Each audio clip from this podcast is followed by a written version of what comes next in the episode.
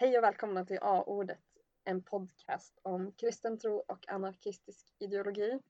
Den här, det här avsnittet är ett slags komboavsnitt. Vi blev inbjudna av våran fina vänpodcast Aten och Jerusalem till att vara med i ett eh, riktigt och fysiskt eh, panelsamtal i Linköping i Ryttargårdskyrkan. Eh, de hade satt upp ett panelsamtal med lokala politiker och så ville de ha med en liten anarkistisk krydda i sin gryta. Eh, och då drack, drack vi upp. Jag, Alice, var med och var moderator och Jonathan var med och satt i panelen och fick massa frågor ställda till, till sig. Och det här började ju egentligen med att vi kuppade in oss på Aten och Jerusalem och fick göra reklam Ja, för virus. just Det var Ja, upptakten. Vi snikade oss in, sen tjatade de på oss i ett halvår om att vi skulle göra någon kombo. Och vi sa ingenting och sen bjöd de in oss till Linköping. Det var snällt. Ja, Men eh, vad ska man säga om det? det kan ju vara... Vi pratade ja. med politiker. Vad ska man tänka om det? Eller vad var det du tänkte säga? Ja, men precis. Eh, Det kan ju vara bra att så här ändå ta upp lite varför, varför det är en bra idé att, eller kanske inte en bra idé att prata med eh, politiker. Och det, jag tycker att det är en ganska, jag tycker att det är en väldigt bra grej. Eh, Jag tycker att anarkism har eh, har varit lite det svarta fåret inom arbetarrörelsen och inom politik kanske också. Och jag tycker inte riktigt vi förtjänar det, för att vara helt ärlig. Så att jag tycker att det är bra om liksom, anarkism får ta plats i ett offentligt samtal. Det tror jag skulle vara bra på jättemånga sätt. Det kändes ju väldigt både konstigt och naturligt när att se Mm. en person som identifierar sig som anarkist i ett sådant samtal. Men eh, vad, vad är din känsla? Kan det ändå finnas en viss skepsis mot att en anarkist eh, gör så här? Alltså det som, det som kan skava en del tänker jag det är ju att, eh, eller så här, utifrån mitt sätt att se på anarkism så skulle jag säga att man inte, eller att jag inte går med på de spelregler som finns för hur det demokratiska systemet fungerar och hur det politiska eh, livet ska levas. Liksom. Utan att jag vill se helt andra spelregler där många fler får vara med och bestämma. Och där är ju eh, där står jag ju utanför det samtalet som, som partipolitikerna har. Eh, och ibland så blir det lite konstigt också i, i samtalet som vi har. Men det kommer ni lyssnare få, få höra senare. Vi ska nämligen, det har inte jag sagt, men eh, ni ska få lyssna på en inspelning av det här panelsamtalet. Eh, och ni kommer höra det att alltså det är väldigt tydligt, partierna är alltså på gott och ont bundna av sina partilinjer. De svarar inte som personer utan som talespersoner för sina partier och partilinjer, vilket är det en politiker ska göra liksom. Och det blir ju väldigt så här, eh, det öppnar dörrar men att man pratar utomsystemligt. Eh, och det är lite provocerande och ganska befriande men ja. Sen får man ju hoppas, jag tänkte på det under samtalet, att allt prat om eh, andra system och att bara nej men jag kan inte säga någonting om anarkismens vision för det här för den finns Mm. inte för vi ska skapa den tillsammans. Eh, allt, Mm. allt, alla sådana kommentarer är jätteviktiga men de får aldrig någonsin bli ursäkter för att inte jobba med ett sånt här Mm. eh, med ett svar på den frågan. Eller åtminstone olika teorier kring det. Mm. Men alla som tar det här seriöst gör ju såklart inte så. Men det kan nog vara lite lockande till en bara tiden hänvisa till att nej men Mm. det här kan vi lösa bara vi har ett annat system liksom. Och det är ju, eller jag tänker att det är problematiskt när, när det här systemet bara blir en teori. Eh, för att vägen dit, eller det här att hitta dit tillsammans, det görs ju genom att det blir en praktik där, där människor typ försöker lösa sina problem gemensamt på lika villkor och som, som jämlikar. Och, och när det sker i praktiken då blir det ju ett svar. När det sker i teorin då, då, är det, då finns det ett teoretiskt intresse. Eller då är det teoretiskt intressant men kanske inte så intressant på riktigt. Mm. Ja. Men vad tyckte du om samtalet i övrigt? Ehm, Mm. Hur kändes stämningen i panelen? Jag var ju moderator så jag var ju bara fokuserad på exakt vad, vilka frågor skulle svara, säga vilken, or- i vilken ordning och sånt. Fast du kunde inte låta bli att hoppa in lite ibland. Nej, okej, men det kommer ni få höra. Men det är också, det fanns en paneldeltagare som, det kan, ni kommer att märka det, representanten för Kristdemokraterna eh, mansplainade en hel del. Mansplain är alltså en, en man som förklarar saker för omgivningen. Så att, med pondus trots att omgivningen kanske har förstått. Och använde lite så här milda härskartekniker och sånt så att jag blev irriterad. Det märks nog inte det var lite störigt. Så att jag grep. Jag var ganska glad för din inpass ibland. Eh, för jag tyckte det var, det var väldigt, alltså om jag pratar om samtalet som helhet också så var det ganska svårt att förklara sig på en till tre minuter vad, vad jag utifrån ett frihetligt perspektiv menar. Och det skiljer sig ganska mycket från, från liksom den eh, auktoritära normen. Um, sen funderade jag jättemycket på det här efteråt och så blev jag väldigt glad när jag hittade att anarkism.info hade lagt ut en text som heter Vad är anarkism? En introduktion. Och det här är någonting som, en text som jag verkligen har saknat som går igenom så här på ett kort och lättfattligt sätt vad anarkism går ut på. Det är ingen djupdykning som reder ut alla perspektiv men den, den är väldigt eh, bra som översikt. Liksom. Så det tänker jag vi kan lägga in en länk i eh, avsnittnotiserna om det. Mm. Eh, jag vill uppmana alla rent generellt att så här, stötta anarkism.info på olika sätt. De gör jättemycket bra arbete, skriver många.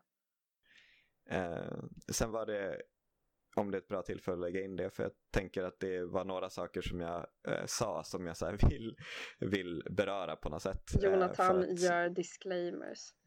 Ja, jag vill göra lite disclaimers. Eh, för att det var jättesvårt och så här, eh, när man inte är van vid panelsamtalsformen liksom, eller att formulera sig som en politiker så blev det lite fel. Jag vet inte om jag försökte lite onödigt mycket att formulera mig som en politiker. Va? För det? Nej, ja, nej, för dem själva. Eh, men att vi pratade lite så här om att ta med politiken in i kommunfullmäktige eh, och det kanske blir så svamligt att vi klipper bort det eller vad säger du Alice? Ja, det tar vi i klippningen. Ja, vi får se vad det blir. Men, men där utifrån liksom mitt anarkistiska, min anarkistiska politik så blir det inget problem att ta med teologi i politik för att det här är ingenting som jag har med för att eh, liksom utöva makt över någon annan och säga så här, jag tycker att det är så här för att Gud har sagt det, utan det handlar ju om eh, hur jag tolkar tillvaron och vad jag har för politik för min egen del. Eh, och sen vilka samarbeten det får mig att söka mig till eh, som individ, som del av en, ett kollektiv. Eh, och då, då blir det inte lika problematiskt som om jag använder politiken för att liksom representera folk som kanske inte själva gått med på det. Ja, men det känns ju verkligen som en skillnad. Um, och det här samtalet som vi refererar till visar också hur svårt det är att ställa frågor som pekar i den riktningen som en vill att de ska peka. Jo, men det tycker jag är en väldigt bra grej, liksom, för vi var, ju, vi var ju med och formulerade frågorna och just att eh, det är ju den här kommunikationsbiten liksom, och det är ju en sak som gör att det politiska samtalet blir väldigt tafatt och tråkigt för att det väldigt sällan finns utrymme att verkligen så här ta sig tid för att förstå varandra i politiken. Mm, förstå och missförstå varandra. Eh, och sen var det en annan sak som jag också ville, ville beröra utifrån hur samtalet gick och det var att vi Magnus från Kristdemokraterna som pratade om eh, teokrati och sen förklarade, eh, jag kommer inte ihåg det exakta sammanhanget men det kommer komma fram i, i diskussionen, eh, förklarade kring att eh, han tänkte sig att teokrati kan uppstå när liksom, Jesus kommer tillbaka. Ehm, Huruvida Jesus gör det. Liksom. Det får vi se vem som, vem som har rätt i den debatten. Brasklapp. Men eh, att, och då säger jag att jag håller med för att eh, jag tänker att det är viktigt att att tänka sig att ett anarkistiskt samhälle, liksom ett bättre, mer jämlikt samhälle kan absolut vara möjligt. Men det betyder inte att det är liksom den ultimata utopin som är slutet på all historia som, som någon eh, vikt, liberal viktig Petter hintade någon gång. Eh, utan, att, eh, utan att det är liksom ett bättre samhälle och där kommer det säkert också dyka upp en massa problem som behöver lösas. Och eh, slutet för, utifrån ett mer traditionellt kristet sätt att se på det, är, är ju liksom den ultimata utopin där alla problem upplöses. Så jag tänker att det är ganska bra att ha liksom en förandligad syn på det, att det är någonting som är så väldigt abstrakt och långt borta, eh, men som ändå kan dyka upp lite när som helst. För att vara beredd på att alla mänskliga system och samhällen kommer att ha begränsningar, även liksom eh, ett anarkistiskt samhälle som jag ändå tror kommer vara så mycket bättre. Går att förstå vad jag menar med det? Ja, menar du lite att, eh, eller kan man tolka in att du, att du menar att anarkismen är ett uttryck för Guds rike, försmak på det som komma skall? Alltså, Mm. en del teologer pratar ju om alltså eskatologi som betyder läran om de yttersta tingen. Att det är någonting som inte bara handlar om att Jesus ska komma tillbaks någon, i någon abstrakt framtid om tusen år eller hundra år eller en dag.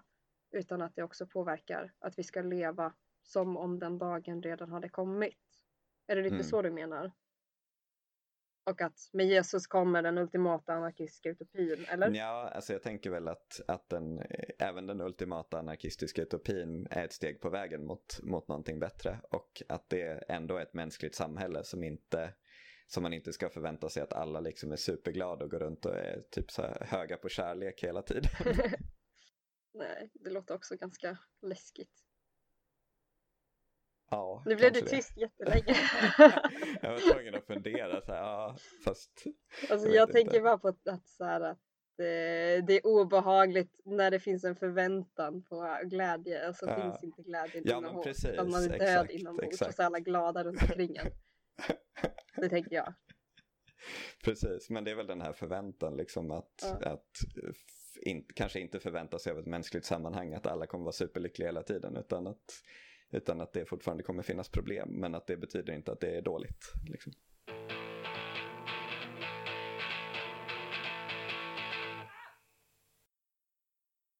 Men hur som helst, eh, vi ska inte hålla på och svamla så himla mycket längre. Eh, men eh, lite info. Virus, eh, anmälningstiden för virus går ut den eh, 30. Det är när du lyssnar på det här, om du lyssnar på det när det släpps så är det imorgon. Så att skynda dig. Om du vill komma på virus uppe i Ångermanland. Något mer att säga? Eh, tack ändå till alla paneldeltagare. Jag kan säga namnen på alla så att ni vet det innan. Och eh, de ni kommer höra det är Erika från Socialdemokraterna. Det är Birgitta från Miljöpartiet. Jonathan från den mystiska gruppen Nej, Anarkisterna. Jonathan, Jonathan som är anarkist. De kallar honom anarkisten hela tiden, anarkisterna. Eh, och sen så är det Magnus från Kristdemokraterna. Och sen var det ju, jag tyckte det var ett väldigt respektfullt samtal överlag. Liksom. Det, var ett, det var en bra ton. Det kändes som att eh, även om, om jag fick säga ganska så här outlandish grejer så, så togs det på allvar. Ja, nej, men väldigt fin stämning, även efteråt. Nej, men mer om det. Eh, moderatorerna heter Alice och Anton. Eh, Anton är från Aten och Jerusalem. Men nu ska vi inte prata en sekund mer. Nu får ni lyssna på panelsamtalet från Linköping. Eh, nu så har vi inga fler tillägg, men eh, vi vill ändå be er lyssnare att eh, ni får jättegärna så här, subscriba och lyssna även på podden Aten och Jerusalem.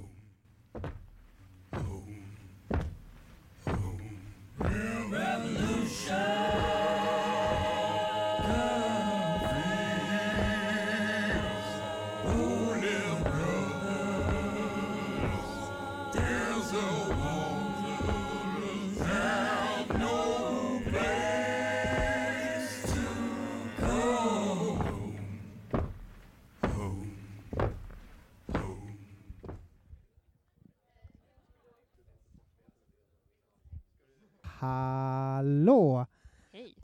Välkomna till den här uh, specialomgången av Gud, pizza och uh, teologi. Jag heter Anton och jag är pastor för unga vuxna i den här församlingen och det här är, Alice. vem är du? Eh, Jag eh, är nästan beteendevetare eh, och eh, poddar i en podd som heter A-ordet tillsammans med Jonathan. Och eh, jag poddar ju tillsammans med Simon som hukar sig där, nu hukar han sig inte längre, eh, i en podd som heter Aten och Jerusalem. Så ta fram era respektive podcastapparater och eh, prenumerera. med. Mhm. Mhm. Vi kommer kontrollera det här sen. Nej. Precis. Idag har vi något så fint som en eh, liten, eh, ja, vad ska vi kalla det, valdebatt har vi. Eh, och vi har fyra olika perspektiv här, eller fyra olika partier och eller perspektiv representerade. Eh, ska vi börja från mitt vänster kanske, eller vad tror du? Ja. Jonathan heter jag. Jag poddar tillsammans med Alice i podcasten A-ordet. Den handlar om mötet mellan kristen tro och anarkism och idag så står jag här som eh, kristen och anarkist. Eh, anarkism har ju ingen partilinje. Det finns, eh, finns inte en organisation. Det kan finnas olika organisationer och olika sammanhang, nätverk med mera. Men eh, det betyder också att det jag säger, det står bara för mig själv. Eh, det är inte säkert att Alice håller med mig trots att vi gör podd tillsammans, eh, utan det är mina åsikter och eh, så kan man tänka som anarkist, men det finns också många andra sätt att tänka som anarkist. Det. Och det tänker jag är viktigt att säga. Men hur relaterar din tro till ditt politiska engagemang? Eller gör det det? Jag skulle säga att de två förstärker varandra, eller eh, min tro är anledningen till att jag vill vara politiskt engagerad och jag är politiskt engagerad för att jag är troende, så att jag har väldigt svårt att separera de två från varandra. Eh, och sen, det kommer vi komma in på lite mer sen också. Just det. Precis. Ska jag köra en andra introduktionsfråga då? Ja, kanske. Vi har en fråga till faktiskt innan vi går vidare till nästa paneltagare. Och det är, s- jag tänkte fråga om du tror på nationen? Mm. Eh, nej, är väl det enkla svaret på den frågan. Alltså, eh, jag tror att nationen i sig själv, eller i grunden, är en exkluderande gemenskap eh, som gör skillnad på människor på ett sätt som är eh, artificiellt eller konstruerat. Det finns egentligen inga nationer som så, utan det är någonting som vi människor har hittat på. Eh, I vissa fall har det organiskt växt fram. I andra fall, som i Sverige, så är det en kolonialistisk process som har tvingat in folk i en nationsgemenskap, många gånger genom ett ganska omfattande våld. Eh, så att det här är inte, alltså jag tänker att det är ganska tydligt att nationalism förstärker olika förtrycksmekanismer på ett sätt som jag verkligen inte kan ställa mig bakom eller lita på på något sätt. Just det. Vem är det här till eh, vänster? Vad blir det? Ja. Jag heter Erika Nordin, jag är socialdemokrat. Eh, jag är 23 år, kommer från Åtvidaberg eh, och eh, jag har varit eh, sosse sedan 2011, varit engagerad i SSU ganska mycket. Idag så är jag riksdagskandidat för mitt parti, vilket känns jätte- jätteroligt. Jag sitter också i kommunfullmäktige hemma i Åtvidaberg. Eh, pluggar lärare på universitetet vanligtvis. Eh, just nu så är jag anställd valombudsman för partiet och eh, ska jobba med valrörelsen fram till september. Det är väldigt kul att få vara här. Är det Mm. någon som är från Åtvidaberg? Give it up for Åtvidaberg! Nej. det var... De kan bara skrika ändå. Ja, ge dem lite cred. Eh, just Men vi står ju ändå i en kyrka och eh, pratar om det här. Eh, hur skulle du säga att din eventuella tro eller eh, relaterar till ditt politiska engagemang? Ja, eh, jag är inte troende i dagsläget. Eh, jag är konfirmerad och eh, har varit eh, aktiv inom kyrkan för eh, ganska många år sedan. Men i dagsläget så är jag inte det. Eh, så just eh, vanligtvis brukar jag inte koppla ihop eh, ja, mitt politiska engagemang med mitt troende engagemang. Eh, men jag tycker absolut att eh, man kan göra det. Men eh, just på personlig nivå så ingenting. Kanske lite andra övertygelser som Ja, absolut. Men det är inte så att jag har någonting emot religion. Just det. Mm. Hur tror du på nationen eller? Eh, nej, det gör jag väl inte. Jag tror Ingen väl som tror på snarare- nationen? Jag tror väl snarare att, att eh, Sverige eller alla andra länder är en pusselbit av, av hela världen och att vi är världsmedborgare. Just det. Men att vi eh, också kan vara eh, vem man vill i världen Mhm. och att eh, det finns länder som man väljer att bo i. Absolut. Just det. Och eh, här har vi Birgitta Rydhagen heter jag. Jag är miljöpartist, sitter i kommunfullmäktige och eh, jag är också gruppledare och kommunalråd, det vill säga jag är politiker på heltid i Linköpings kommun med ansvar för jämställdhetsfrågor, eh, utförande av omsorgsverksamhet i kommunen, Mm. bland annat. Jag är också forskare och, och lite annat Just det, på min i- fritid. Nämn, eh, Ja, nämn fältet. Va, det, det är ett superroligt fält. Eh, ja, men jag har, eh, jag har forskat i 20 år inom eh, genus och teknik eller feministisk teknovetenskap. Alltså feministisk forskning på teknisk högskola. Är det någon som uh, give it up for te- eh, feministisk teknovetenskap? Nej, det var lite svagt, svagt där. Det var ungefär, lite bättre än Åtvidaberg. Ja, vi kommer igen, vi kommer igen. Hur tänker du? Relaterar din tro till, eh, din eventuella tro till ditt politiska engagemang på något sätt? Ja, men alltså det hänger ju nära ihop, den personliga övertygelsen och den relationen. Mm. Eh, Gudsrelationen är ju en stark drivkraft för att vilja förändra samhället och göra, göra lite bättre där ute. Så att det är klart att det hänger ihop. Och nationen då? Tror du på den också? Ja, men alltså nationen är ju en väldigt preliminär institution som vi använder för att kunna organisera saker och ting. Eh, så det kommer ju förändra, det fortsätter ju förändras. Det, liksom, nationsgränser har ändrats och flyttats, så det bevisar ju sig bara. Eh, vi använder nationen för att kunna strukturera sjukvård och skola och liknande, men den är ju ganska artificiell i grunden, så är det ju. Eh, Eh, Eh, jag kan nämna också, om det är någon här som sitter och undrar var sitter Sara Skyttedal någonstans, så är hon tyvärr i Warszawa. Eh, Men vi har en mycket bättre ersättare här. Vem är du? Jag heter Magnus Engström och är ordförande för Kristdemokraterna här i Linköping. Har varit, eh, jag är bara fritidspolitiker, många här är ju proffs som har sin försörjning. Det har ju inte jag, utan jag är ju lärare i grunden, gymnasielärare. Och eh, min lilla uppdrag är att jag sitter i fullmäktige, jättekul, och jag har en ersättarpost i bildningsnämnden, så jag jobbar med, med gymnasiefrågor normalt sett. Just det. Så att eh, jag är fritids, en hederlig fritidspolitiker helt enkelt. Fritidspolitiker, det är ju de bästa politikerna. Eller det kanske det inte är, jag vet inte. De flesta politiker i alla fall. Ja, de flesta politikerna. Eh, Du kanske redan listat ut vilka frågor vi ska ställa till dig? Ja. hur, ja, precis. Hur relaterar din tro till ditt politiska engagemang? Jag tror att du är medlem någonstans i närheten här. Ja, jo, jag, jag har min hemvist här i Ryttargårdskyrkan så att eh, jag trivs ju här så att säga, hemma kan man ju säga, under många, många år. Så att, eh, ja, jag tror att det stämmer rätt så väl med eh, min politiska inställning, tycker jag. Egentligen i grunden så är det ju förvaltarskapsprincipen som grunden min politiska övertygelse. Att vi är här för att förvalta vår planet tillsammans med våra djur och natur och inte bara roffa åt oss och ta ifrån den, utan vi har någonting att bygga vidare på till nästa generation och det är kanske det viktigaste att göra. Och förvalta det så gott vi kan är en viktig uppgift och vi har ju ingen teokrati än så länge, utan vi har en demokrati och det ska vi vara rädda om. Och då är det här medier vi har som står till vårt förfogande så att säga, att jobba med det hela. Så att det är min grundinställning, att, att helt enkelt ha en förvaltarskapsprincip, göra så gott vi kan tillsammans och förvalta de Guds skapelse så gott vi kan så att han blir glad för oss och vi kan vara stolta över vad vi har fått och är tacksamma över den fantastiska planet vi har. Är du lite sugen på en teokrati eller? Eh, Ja, eh, eh, den tiden förhoppningsvis kommer, men eh, än så länge är den inte här, men den som lever får vi se. Mm. Är det, ska vi tolka det eskatologiskt eller? Fram med lite vanlig svenska så vi ja, eskatologiskt betyder, är det någonting som vi ska se fram emot när Jesus kommer tillbaka? Eller?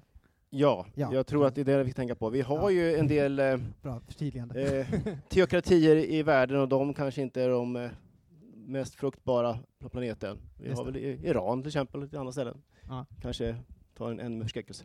Just det. Eh, tror du på nationen? Jag tror på nationen eh, faktiskt. Och den skälet att eh, det är nationen som gör att vi kan ha någon typ av rättighet. Så fort jag har en rättighet så är den ställd mot någon, eller mot något. Mänskliga rättigheter är ju ingenting som bara blir av, utan det är någon som kan ställa upp mot den så att säga. Sjukvård eller att se till att det finns ett rättssystem. Utan det så har vi ju inga rättigheter, då får man bara klara sig själv och då har man ingen att klaga på heller om det skulle gå fel. Nationen skapar ju möjligheter till det och det är kanske det som är institutionen nation, att utan en nation så har vi inga möjligheter som garanterar några typ av rättigheter. Och det blir ju bekymmersamt. Vi har ju papperslösa Mm. i världen. De har ingen nation. Och om det vore så himla kul att vara papperslös så skulle naturligtvis fler vara det, men de flesta vill ju inte vara det på grund av att de har ingen som ställer någon säkerhet mot dem. Så att därför är ju nationen ett sätt att kunna institutionera någon typ av, av rättigheter för de människor som finns i det här geografiska området, kan man tycka. Ska man nog kunna säga att eh, om vi har en tydlig eh, skala härifrån, tror mest på nationen, tror lite grann, tror minst på. Eh, lite så, en sån. Eh, så då kan ni ha det som en skala att utgå från, Mm. tänker jag. Kör! Alice! Ja, vi ska fortsätta. Och eh, nu ska vi ta våran utopiska fråga. Eh, Utopi betyder drömsamhälle. Precis. Mm. Eh, och så därför är frågan, vi ska, vi ska vi köra också så här, vroom, samma, Ja, samma vända? kanske. Ja, vi Eller börjar då. Ehm, kan ni inte bara beskriva lite kort, ni får inte prata jättelänge för att eh, det får ni inte. Eh, hur, ser, hur ser ett drömsamhälle ut? Vi börjar hos Jonathan. Och det vi kan tänka på, nu har vi underrubriker, men jag tänker ställa alla samtidigt så får ni göra en värdering och sammanfattning vad ni vill svara på i det här.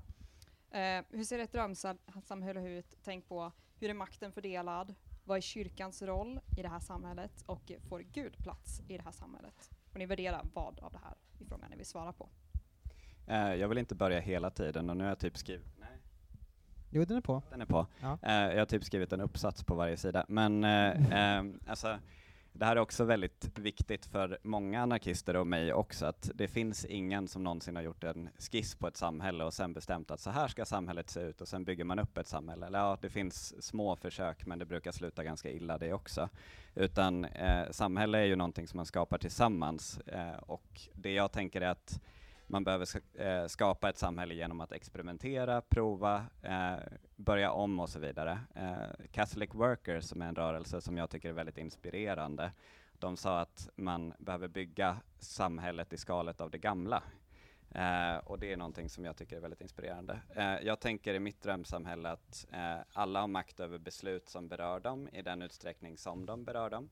Eh, nej men att alla, alla som berörs av ett beslut har makt över beslutet i samma utsträckning som beslutet berör dem. Eh, det här är en lite krånglig formulering, men om man tänker på till exempel djur och ekologi så är det eh, individer och system som berörs av beslut men som väldigt sällan hörs. Och i mitt drömsamhälle så skulle de också höras på vissa sätt, samtidigt som man får hitta beslutsmekanismer som är transparenta, tydliga och tillgängliga. Och här tänker jag att liksom ett demokratiskt samhälle har ganska mycket att jobba för, för att det här faktiskt ska kunna hända och ske. Um, Alltså, och jag tänker att kyrkan skulle kunna vara en gemenskap bland många andra. Jag tycker församlingen är en struktur som är väldigt inspirerande på många sätt. Eh, och att kyrkan också skulle vilja eller kunna upprätthålla vissa viktiga samhällsfunktioner. Alltså det kan handla om själavård eller det kan handla om sjukvård, lite beroende på hur behoven ser ut och så vidare. Men då skulle också kyrkan behöva se lite annorlunda ut eh, som organisation eh, och också hålla sig till, till de här beslutsmekanismerna på olika sätt. Eh, och jag tänker lite som, som kollegan här längst bort, eh, att, att det finns en tid före och en tid efter Jesus återkomst. Eh, jag är också troende och tänker att det här är någonting som faktiskt kommer att hända eftersom Jesus pratar om det. Hur exakt det ser ut är en annan sak, men jag tror inte att ett drömsamhälle är utan problem och därför tror jag att kyrkan och Gud också kommer att ha en roll i ett drömsamhälle. Ja. Samma fråga. Absolut. Eh, det är ju väldigt mycket. Jag hade nog också skrivit en uppsats här, men jag ska försöka sammanfatta. Förlåt. Jag är ju socialdemokrat för att eh, jag tror på jämlikhet och eh, som ni kanske vet så är Socialdemokraternas, eh, eller socialdemokratins viktigaste ord jämlikhet, frihet och solidaritet. Eh, och jag känner så här att det är viktigt att vi alla som föds eh, ska få samma förutsättningar att nå vår högsta dröm. När jag gick i skolan så kunde inte mina föräldrar hjälpa mig med matteläxan hemma för att de var lågutbildade och det tycker jag är fel. Jag tycker att alla ska Eh, inte att mina föräldrar är lågutbildade, men att alla ska få samma förutsättningar att lyckas, till exempel i skolan, som är en av, av nycklarna till framtiden för oss unga. Jag tror att klassklyftor i samhället begränsar människor. Och jag tror att eh, samhället ska vara ett starkt skyddsnät som eh, alla ska kunna ta del av. Eh, att vi har en välfärdsstat som faktiskt ser till att de svagaste får den hjälp man behöver att skillnaden mellan rikedom och fattigdom ska vara så liten som möjligt oavsett om det gäller pengar, kulturellt eller socialt kapital. Jag vill att vår planet ska finnas för våra barnbarnsbarn i framtiden. Vi har ett klimathot som faktiskt är någonting vi måste ta på allvar och vi måste bygga samhället mer hållbart. Eh, jag tror också att det är politik som förändrar samhället eh, när det gäller reformer och andra typer av förändringar som sker så att fler får det bättre. Och därför så har jag valt att engagera mig politiskt, vilket är jätteroligt.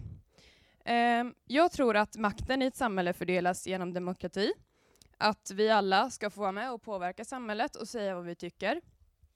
Och jag tror att vi kan göra det tillsammans. Jag tror också på jämställdhet mellan könen.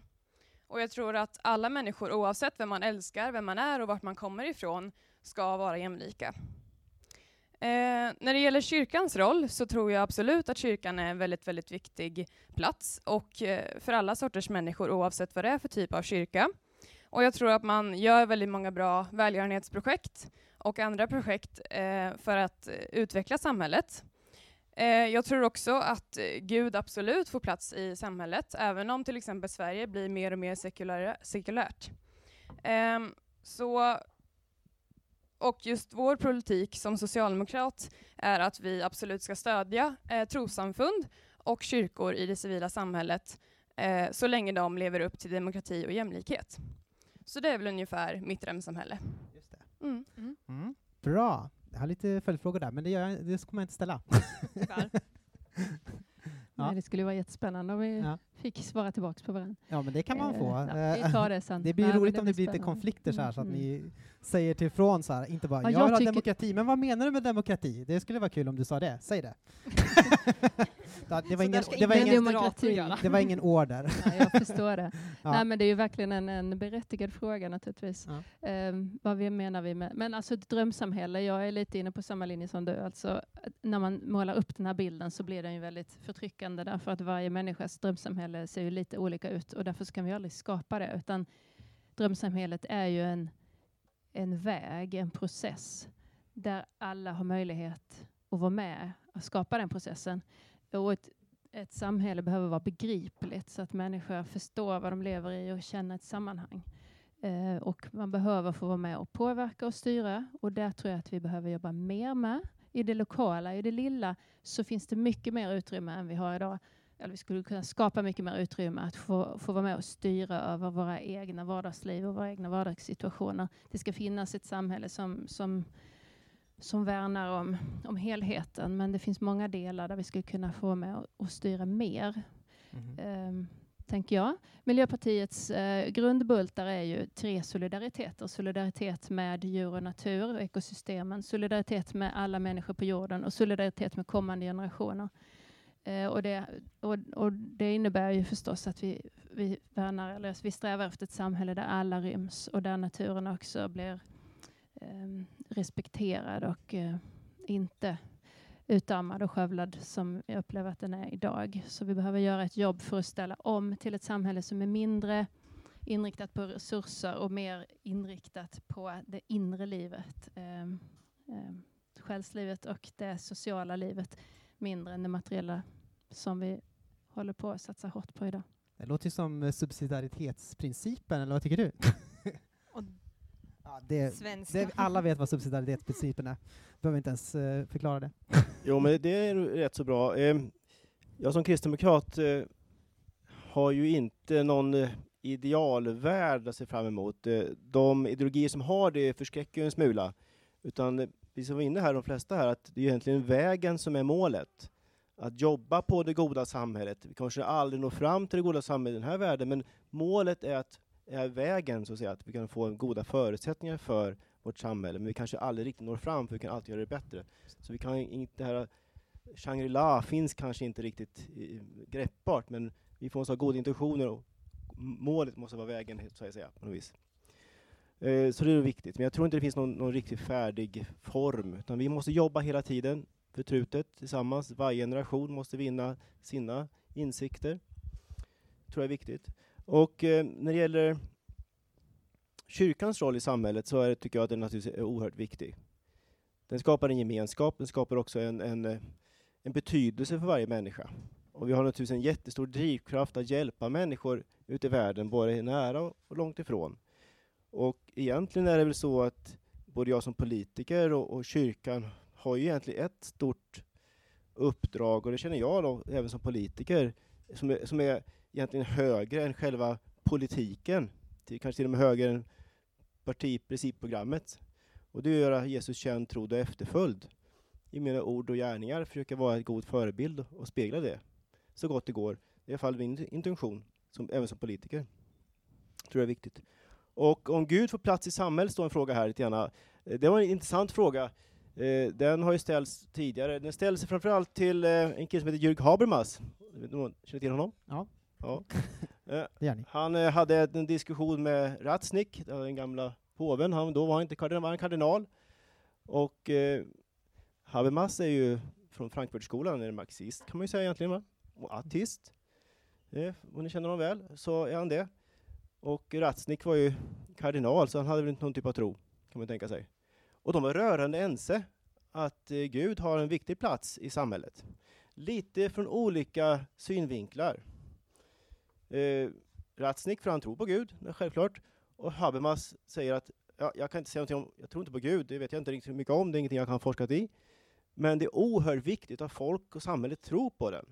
För det är den enda som kan säkerställa mänskliga rättigheter. För det är ju bara ord. Någon utöver mig måste kunna säga det som sägas. För det kan jag inte hitta på själv. För om vi själva hela tiden ska hitta på vad vi tycker är rätt och riktigt.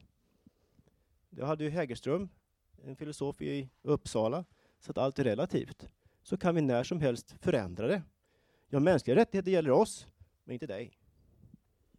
Ja, det, är, Det det var spännande. Ja, Det, är spännande. Så att jag det, tror att det, är ju, Gud... det är ju också ett perspektiv, man kan ju säga att Dostojevskij har eh, andra åsikter. Det, det finns ju, eh, nu har jag inte så här, källan klar för, för mig exakt var det kommer ifrån, men eh, sägs att så här, Dostojevskij fick, eh, eller har skrivit om, om frågan om så här, eh, eh, i en värld så här, där Gud inte finns så är allting så är allting tillåtet. Eh, att han reagerar på det påståendet och menar att nej, det, det stämmer inte. I en värld där Gud finns så är allt tillåtet. Därför att du kan skylla eh, allt på Gud, liksom, att Gud sa åt mig att göra det här, så därför är det tillåtet. Liksom. Så bara kontra det perspektivet. Ja, Existentialistiskt synsätt, att man har ett personligt Ja. ansvar, det är kanske det han jobbar på lite grann. Han är föregångaren till existentialismen. Eh, Ja. Visst. Men vi ska nog dra vidare i Precis. eh, Men, ja. frågorna. Egentligen skulle det vara intressant att fråga, är drömsamhället ett Sverige på crack, alltså ett lite bättre Sverige, eller är det någonting helt annat? Men det, ska vi, det kan vi ta en annan gång. Vi kan ju fråga alla de här personerna Ja, efteråt. precis. Ja. Ja, Precis. men om vi då eh, gör en brygga, för nu har vi pratat väldigt mycket om, eh, om, om Gud ändå.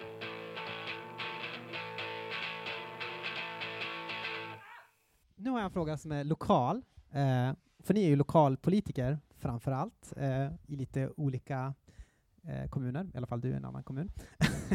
Men det, det jag tänkte fråga, ni känner kanske till att Linköping har som sin slogan en Fair Trade City, alltså en, eh, vad ska man säga, en rättvisemärkt stad kanske, eller en, rättvi, en, en stad för rättvis handel. Eh, och det undrar jag, vad, vad innebär det liksom som, som stad, att man har det som sin slogan?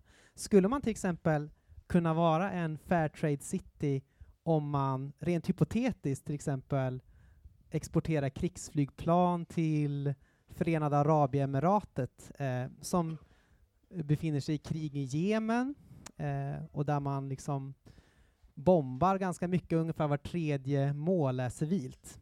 Skulle man, är man en Fairtrade City, eller kan man kalla sig en Fairtrade City om man bedriver den handeln liksom inom kommunens eh, gränser?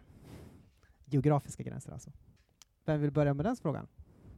Birgitta? Jag vill börja. Det är ju otroligt hypotetiskt att vi skulle göra det där Ja, ja, förstås. det, Eller hur? aldrig att det inte här. Nej, det, nej, det skulle, jag skulle inte kunna först. Nej, men alltså, eh, jag skulle väldigt gärna se att vi inte exporterar vapen och särskilt inte till krigsförande länder eller icke-demokratier. Absolut, det, det driver mitt parti ganska hårt, så det kan jag stå för. Men Fairtrade City är en väldigt specifik certifiering som handlar om det, hur produktionen sker där borta och det som vi köper hit Mm. och inte det som vi säljer dit. Alltså hur produktionen går till i andra länder. Eh, Så på det sättet så det är ju det som är och det är ju någon annan som har satt den stämmärkningen och inte Mm. Linköpings kommun själva. Så det är ett certifieringssystem. Mm. Eh, Så på det sättet så är det ju när vi köper kaffe, te och bananer som är rättvisemärkta enligt Fairtrade. Eh, Så därför så är vi ju det utifrån andras eh, certifieringssystem. Men man kan också tänka sig att eh, krig, eh, om man exporterar saker till en annan plats så kommer det, export, så kommer det påverka exportförhållandena där.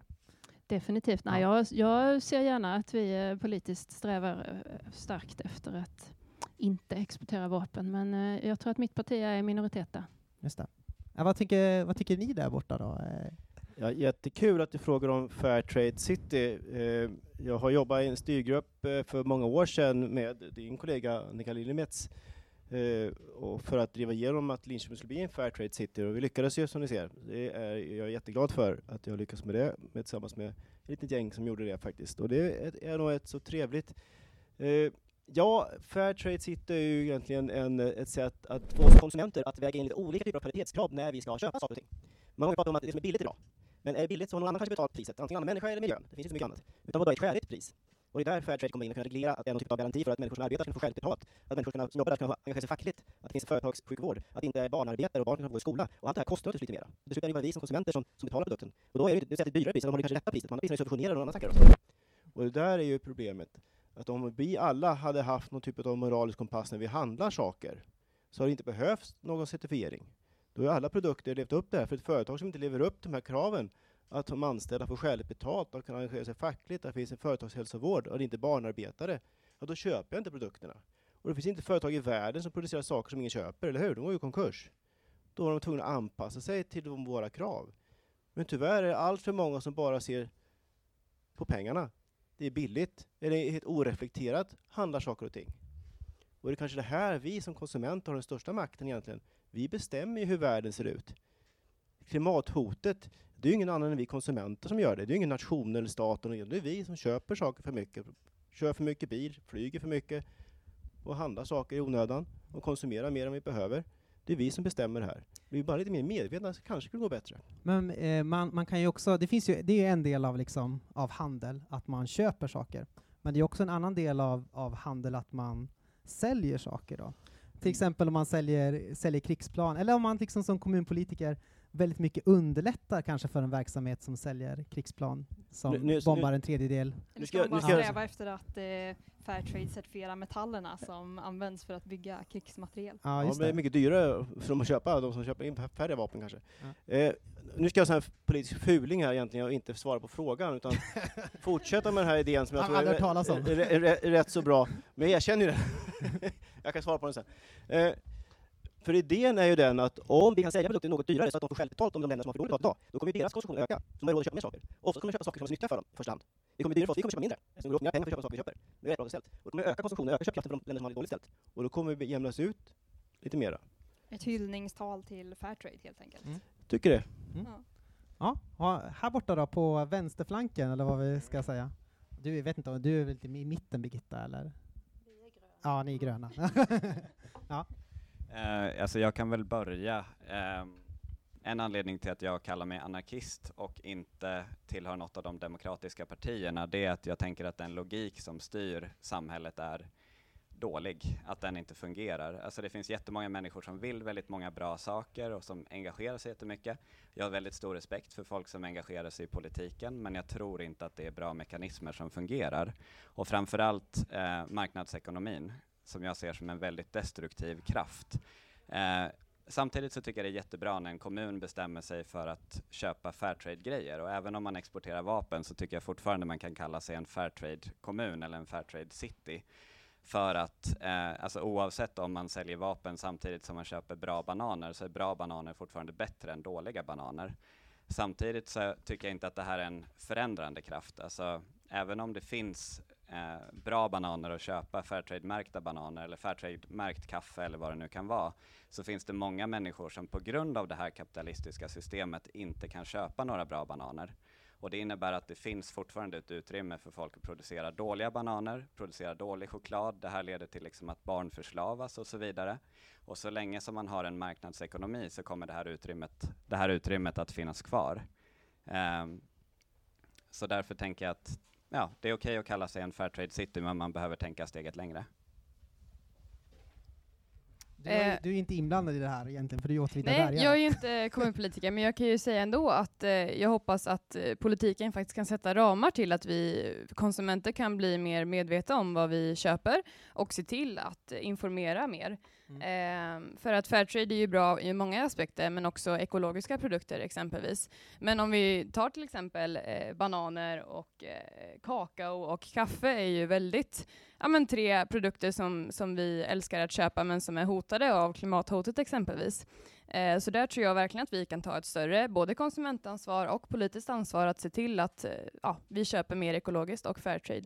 Eh, Fairtrade gillar vi också såklart som ett eh, arbetarparti för vi tycker att människor som jobbar ska ha bra arbetsvillkor och bra löner. Och hur är det med andra delen då, liksom den här säljardelen då? Kan Menar man, du med vapenexport Ja, men eller? till exempel, kan man sälja det? Eh, är det, är det liksom okej att underlätta det som politiker? Eh, för vapenexport då, tänker jag. Till exempel krigsförande länder. Låt Ja. oss säga Förenade Arabemiratet som ett Socialdemokraterna är ju emot eh, vapenexport till diktaturer exempelvis, så det tycker vi inte är okej. Men däremot vapenexport eh, till andra länder, mer okej.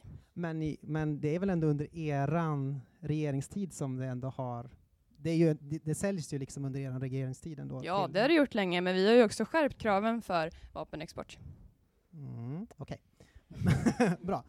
Uh, Alice.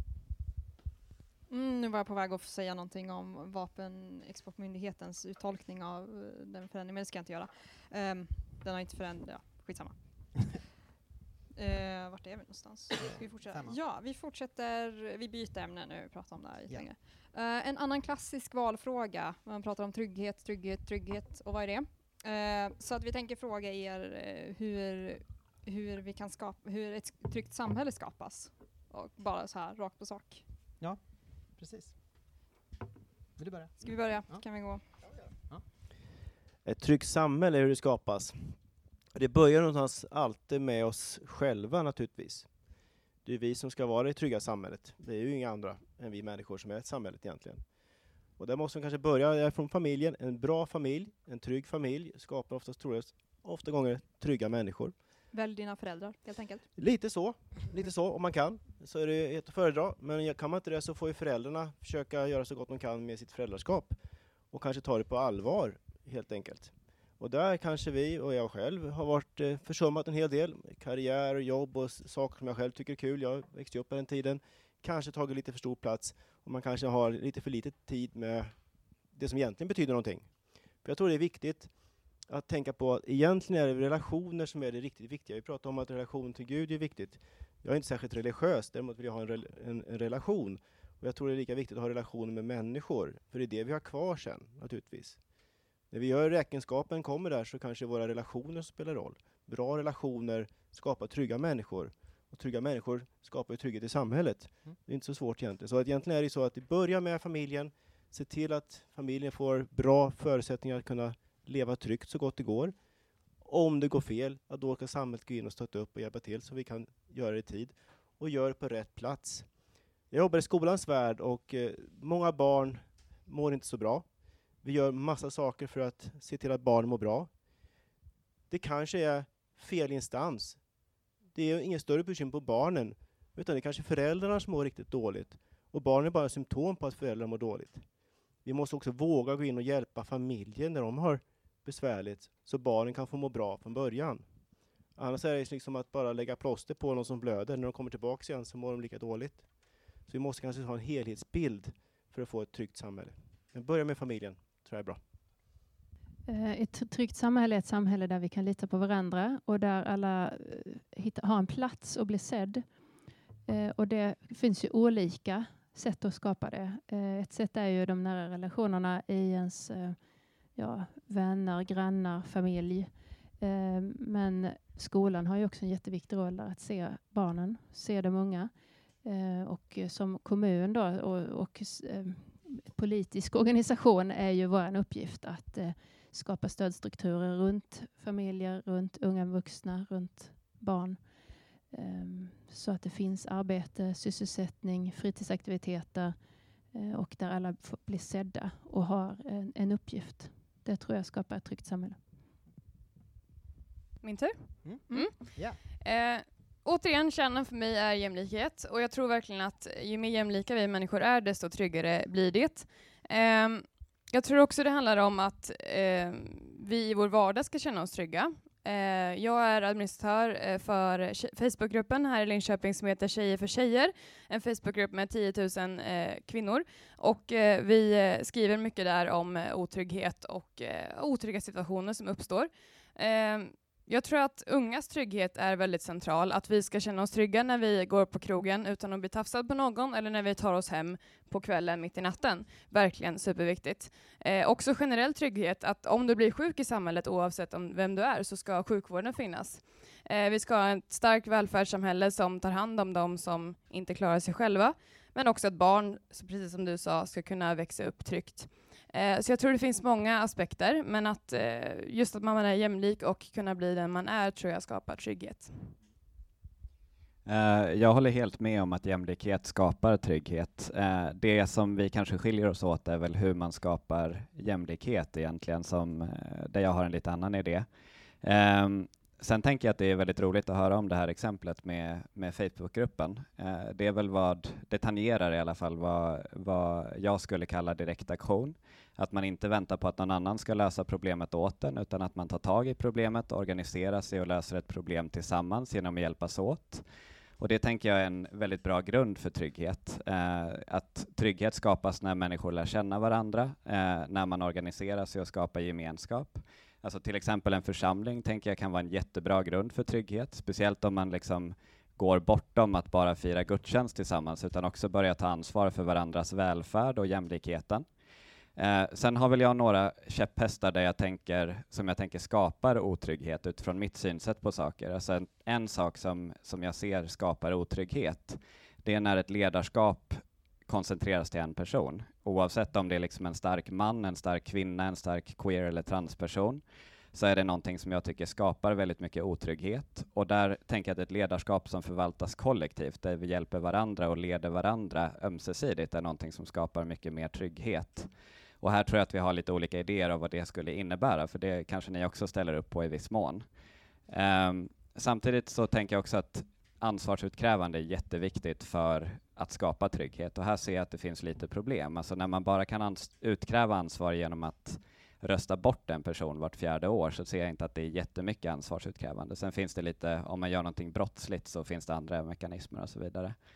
Men, men det tycker jag också är en väldigt viktig del av tryggheten. Och sen tänker jag på social kontroll och hur det fungerar idag. Att där ser jag också att det är en ganska stor källa till otrygghet. Alltså att det blir mer och mer av ett övervakningssamhälle. Det tänker jag är en ganska stor källa till otrygghet. För att det drabbar människor olika beroende på, om man är papperslös till exempel, så kan en eh, övervakningskamera eller en polis vara en källa till otrygghet. Medan det för en person som äger en affär kan vara en källa till trygghet till exempel. Och där tycker jag att man måste fundera mycket, mycket mer kring vilka normer är det som gäller i samhället och hur hanterar man dem? Så ska man säga så här, du säger inte fler poliser, säger ni andra fler poliser för trygghet? Ja. Ja. Eh, det är den sista åtgärden på vår lista, kan jag mm. säga. Eh, så hellre fler fältare och fler fritidsledare. Får jag, får jag kommentera på den? Okay. För att jag tänker också att eh, ett problem med poliser är just ansvarsutkrävandet. Att poliser är en kategori av yrkespersoner som där ansvarsutkrävandet inte fungerar. Eh, utan en polis kan komma undan med ganska mycket utan att ansvars, ansvar utkrävs. Och där ser jag ett ganska stort problem. Man har pratat om kåranda inom polisen som ett stort problem. Eh, jämställdhet inom polisen är ett stort problem, situationen för hbtq-personer med mera. Okej, nu ska ni bara svara ett ord. Eh, och det är bajs eller godis. Bajs betyder dåligt, godis betyder bra. Eh, ska kyrkan vara politisk? Godis. Godis. godis. Godis. Godis. Alla tycker godis! Applåd för godis. En mer restriktiv flyktingpolitik, bajs eller godis? Godis. Bajs. Bajs. Bajs. Aha. Mycket bajs, Här har vi en tydlig, tydlig konfliktlinje. Eh, här mer restriktivt, resten inte, ja, det var inte så tydlig konfliktlinje. Men det, det är ju en fråga som kanske måste förtydligas en smula vad man menar med vad är flyktingar med det, kan man tycka. Mm. Men det här är en enordsfråga, så det ja. kan man fråga dig om efteråt. Precis. Uh, nej men vi ska ta en sista fråga. Uh, nu går vi in på djupt och tungt och sånt. Och vi undrar hur vi ska prata klimatkris, för att klimatfrågan känns ändå som att det är en fråga som i alla fall jag tycker behöver ha tyngd i alla sammanhang, inte bara i valet utan eh, hela tiden. Så att eh, ja, kommer våran civilisation gå under på grund av klimatkrisen och eh, vad ska vi göra? Ska vi bara köra rakt in i kaklet och eh, se vad som kommer ut på andra sidan eller finns det något vi kan göra för att eh, bromsa den här utvecklingen på ett realistiskt sätt? Vi kanske mm. ska börja eftersom att vi ändå har ett miljöparti här. Ja, just Gitta. det. Oj, nu började jag bli filosofisk bara för att ni andra har varit hela kvällen. Civilisation, I vår civilisation, om den kommer att överleva klimatförändringarna, och det kan man ju fundera på. Eh, jag tror att människan kommer att överleva, och det kanske var det som var frågan. Nej, det var faktiskt civilisation, civilisation. kommer att överleva. Kommer ja. det här sam ungefär som det är nu? Samhället som vi känner det. Ja. Uh, jag tror att det samhälle som kommer att finnas om eh, 200 år kommer att vara igenkännbart för de som lever då. För att förändringarna kommer att ske så gradvis. Så att vi kommer att klara, jag tror att vi kommer att klara förändringen. Men det krävs ett otroligt arbete. Jag tror inte vi ska köra in i kaklet och hoppas på det bästa. Utan vi ska verkligen göra allt vi kan. Och det kommer att krävas en del omställningar. Men jag tänker också att när jag, liksom jag flög min första flygresa, då var ju jag över 20. Det går att leva utan att flyga liksom en gång om året. Det går att leva utan att äta så mycket kött som vi gör idag. Det är liksom inga stenåldersliv vi ser framför oss. Och vi kommer få ny teknik. Det utvecklas jättemycket ny teknik.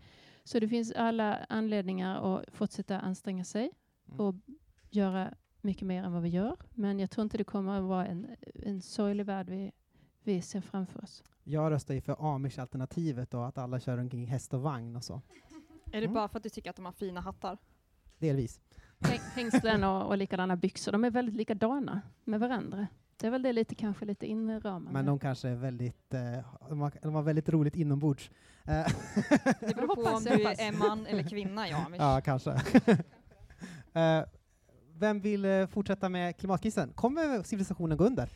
Alltså, jag har haft förmånen att studera under Simon Kvarlös som var eh, lärjunge till Arne Ness och djupekolog uppe i Tromsö universitet. Det är väldigt spännande faktiskt. Och, eh, jag började ju min bana egentligen som, som ekofilosof och tycker sånt är kul att prata om sådana här saker. Och, eh, eh, Hans Georg von Wright, om inte någon känner till honom, eh, var ju en civilisationskritiker egentligen och jag tror att han hade pinpointat rätt så exakt att det kanske inte är säkert att vi människor har den intellektuella förmågan att förstå vårt eget bästa. Och där är ju politikens dilemma lite grann, att det är ju folkstyre och folk vill ha det bra och enkelt och skjuter på problemet, det ligger i vår natur lite grann. Så att göra de här avgörande besluten ligger svårt. De politiker som får göra det vill göra det, de kanske inte blir valda då till eh, nästa val eftersom det känns ju lite grann. Och då tror jag det finns några saker vi skulle kunna göra. Jag tror att civilisationen kanske kan bestå till viss del, men kanske inte som vi känner igen nu. Civilisationen kommer och går och vi förändras. Men det, det viktigaste tror jag är att fundera över att vi kanske måste gå från skatt på, på mänskligt arbete till råvaror. Där vi börjar att värdeställa eh, vårt arbete blir mindre beskattat och råvaror, framförallt djurfruktiga, råvaror som man plockar upp ur marken, blir dyra. Så man får ett incitament att kunna klara det hela lite grann. Kan tänka sig att den vänder bort det hela. Och jag tror Som att det kan, norrlänning kan jag bara säga amen till det på Ja, något sätt. precis. Och sen tror jag att ett samhälle som går från konsumtion till relation är på rätt väg. Det är väl en bit på, på vägen tror jag. Titta mer på att hur vi har det med varandra. Och det finns en intressant sak. Nu är jag ju på högersidan här lite grann kan man säga. Men faktum är om man ska få säga så här öppet och ärligt till alla här, så är jag lite förundrad över att eh, fackförbund och sådana saker under i alla fall 40 år bara har krävt att ta ut ökad konsumtionskraft när vi har effektiviserat i vår industri och vårt arbete och inte tagit ut i eh, arbetstidsförkortning. Just det. För det är, Är det den frågan som ditt parti driver? För jag känner inte riktigt Visst igen är den spännande, mig. jag sa ju det. Jag driver den. Jag driver den. Jag tycker det är en, en, för att egentligen är det ju vår tid som är det viktigaste och dyrbaraste vi har, kära vänner, eller hur? Just den är det. begränsad. Och när den är slut så är den slut. Och då hjälper det inte att ha massa pengar på banken, eller hur? Så jag tänker mig att hade vi tänkt på att vi skulle kanske tagit, inte tagit ut eh, sakerna i, i ökad konsumtion utan i mer tid, kanske vi jobbat fyra timmar om dagen och haft det rätt så bra kanske, gjort andra saker, vad vet jag. Men det är i alla fall en idé att ta upp om vi pratar om civilisation i framtiden. Spännande. Någon som eh, driver utanför partilinjen här. Ja. Hur är det med partilinjerna här borta då? Kommer civilisationen gå under? Vad är Socialdemokraternas eh, position på det? Kommer parti, civilisationen gå under? Nej, det tror jag inte. Eh, jag i grunden är ganska optimistisk, eh, men däremot så eh, är det här min hjärtefråga, absolut, och det är därför jag vill in i riksdagen också för att påverka mer. Eh, men jag tänker så här att huvudkärnan eh, i klimatfrågan det är att eh, fler måste förstå allvaret i det.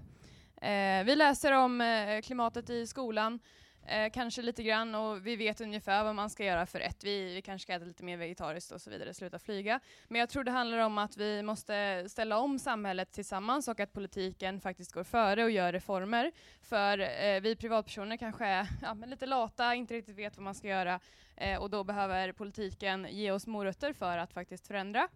Eh, och eh, jag tror verkligen att eh, världen hänger ihop, lite som Birgitta pratade om, att vi lever i ett enda stort ekosystem allihopa, eh, där människor och djur eh, lever tillsammans egentligen.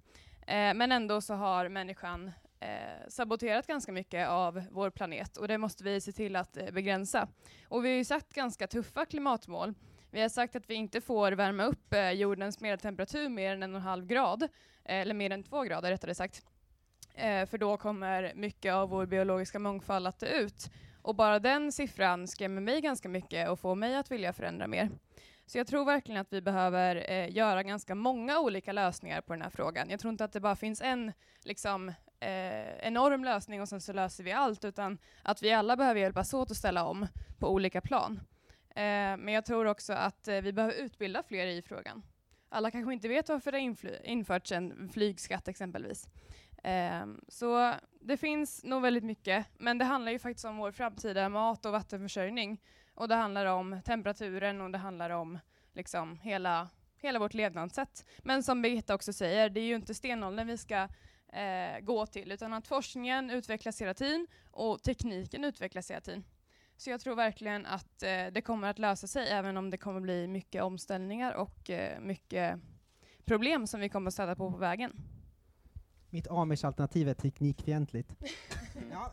eh, ditt Amish-alternativ är också lite funkofobt. Eh, om jag ska förklara vad jag menar med det så är det ju många människor som är beroende av hörapparater eller beroende av en permobil eller någon annan typ av teknik för att kunna eh, fungera som så som de vill fungera.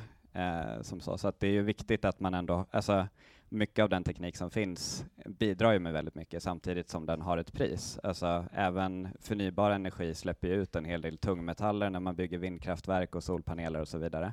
Så att det finns ju problem där också. Jag håller med om väldigt mycket av det som Erika säger. Och just när det gäller den här frågan så är jag lite osäker på om, om min anarkistiska linje håller. För att bygga ett nytt samhälle i skalet av det gamla, det tar väldigt mycket tid. Sen kan det vara så att eh, fortsätter vi på den vägen som, som vi är inne på just nu så kanske vi inte har något val. Eh, jag är väl lite mer negativ där till, till utvecklingen i framtiden. Alltså, nu i vår så uppmätte man en koldioxidhalt på 405 eh, parts per million och det här säger kanske inte så jättemycket, men för ett par år sedan, tio år sedan ungefär, så hade man målsättningen 350 parts per million. Nu är det här en skillnad mellan toppar och snitt, men det som är intressant är att det är ett rekord. Och nu, det, det, här är jättekomplexa frågor, det är svårt att sätta sig in i, men eh, jag har haft förmånen att prata med folk som sätter sig in i det, och, eh, eller som är väldigt insatta, och de hoppas också mest på det som jag kallar för science fiction-lösningar, alltså att man hoppas på att det ska kunna gå att driva flygtrafik med eldrivna flygplan, men hur lång tid kommer det ta att byta ut flygflottan mot eldrivna flygplan? I en kapitalistisk ekonomi så har man en massa viktiga möten på andra sidan Atlanten som man behöver flyga till och då köper man också de billigaste biljetterna även om de är business class, eh, etc. etc. Och jag tror inte att sci-fi lösningar är en bra sak att hoppas på, för att det vore jättebra om man till exempel kom fram till carbon capture-teknik där man kan liksom suga ut koldioxidpartiklar ur vädret och i så fall så det skulle vara fantastiskt om det hände. Men annars tror jag att det kommer att behövas ganska rejäla begränsningar och där tror jag också att vi som har mycket behöver fundera på vad vi kan klara oss utan. Eh, där finns det också skillnader mellan personer som eh, har väldigt mycket utrymme att konsumera och personer som inte har utrymme att konsumera. Även i Sverige så finns det ju folk som inte har det de behöver. Och där funderar jag på, är det liksom våra behov att kunna åka runt och röra oss fritt i samhället på en permobil som jag behöver? Eller är det mitt begär att kunna äga en Lamborghini? Är det det som ska vara liksom i förarsätet helt enkelt? Och där tror jag att vi behöver fundera väldigt noga på vad vi kan klara oss utan och också hur vi kan samarbeta bättre med de resurser vi har. Tack. Och nu eh, är det dags att äta pizza. Och sen kommer ni komma upp med information här hur man kan skicka upp en fråga och det kommer jag, eh, det kommer komma alldeles strax. Nu äter vi pizza, hej!